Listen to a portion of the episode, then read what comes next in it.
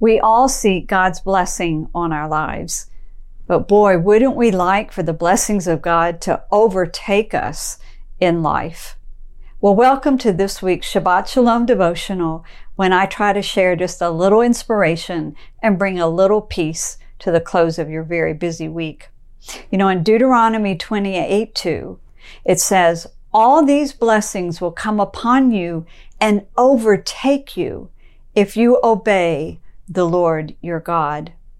Now, I want to talk today about attaining greater blessing in our lives, but I want to be very clear.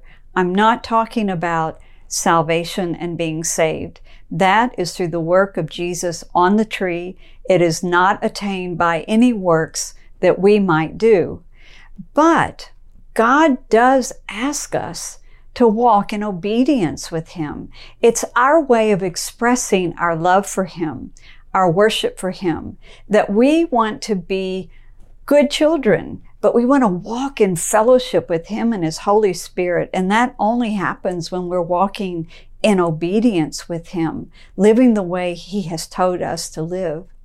Even Jesus said in Luke 11 28, Blessed are those who hear the word of God and keep it.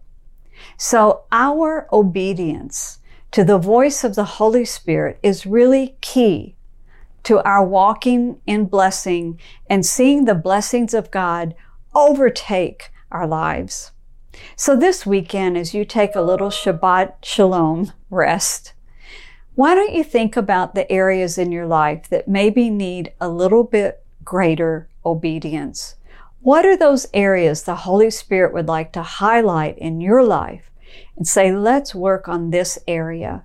Because God wants to pour out His blessings upon you. He wants His blessings in your life to overtake you.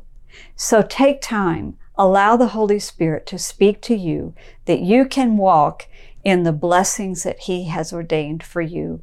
And with that, I want to wish you Shabbat Shalom.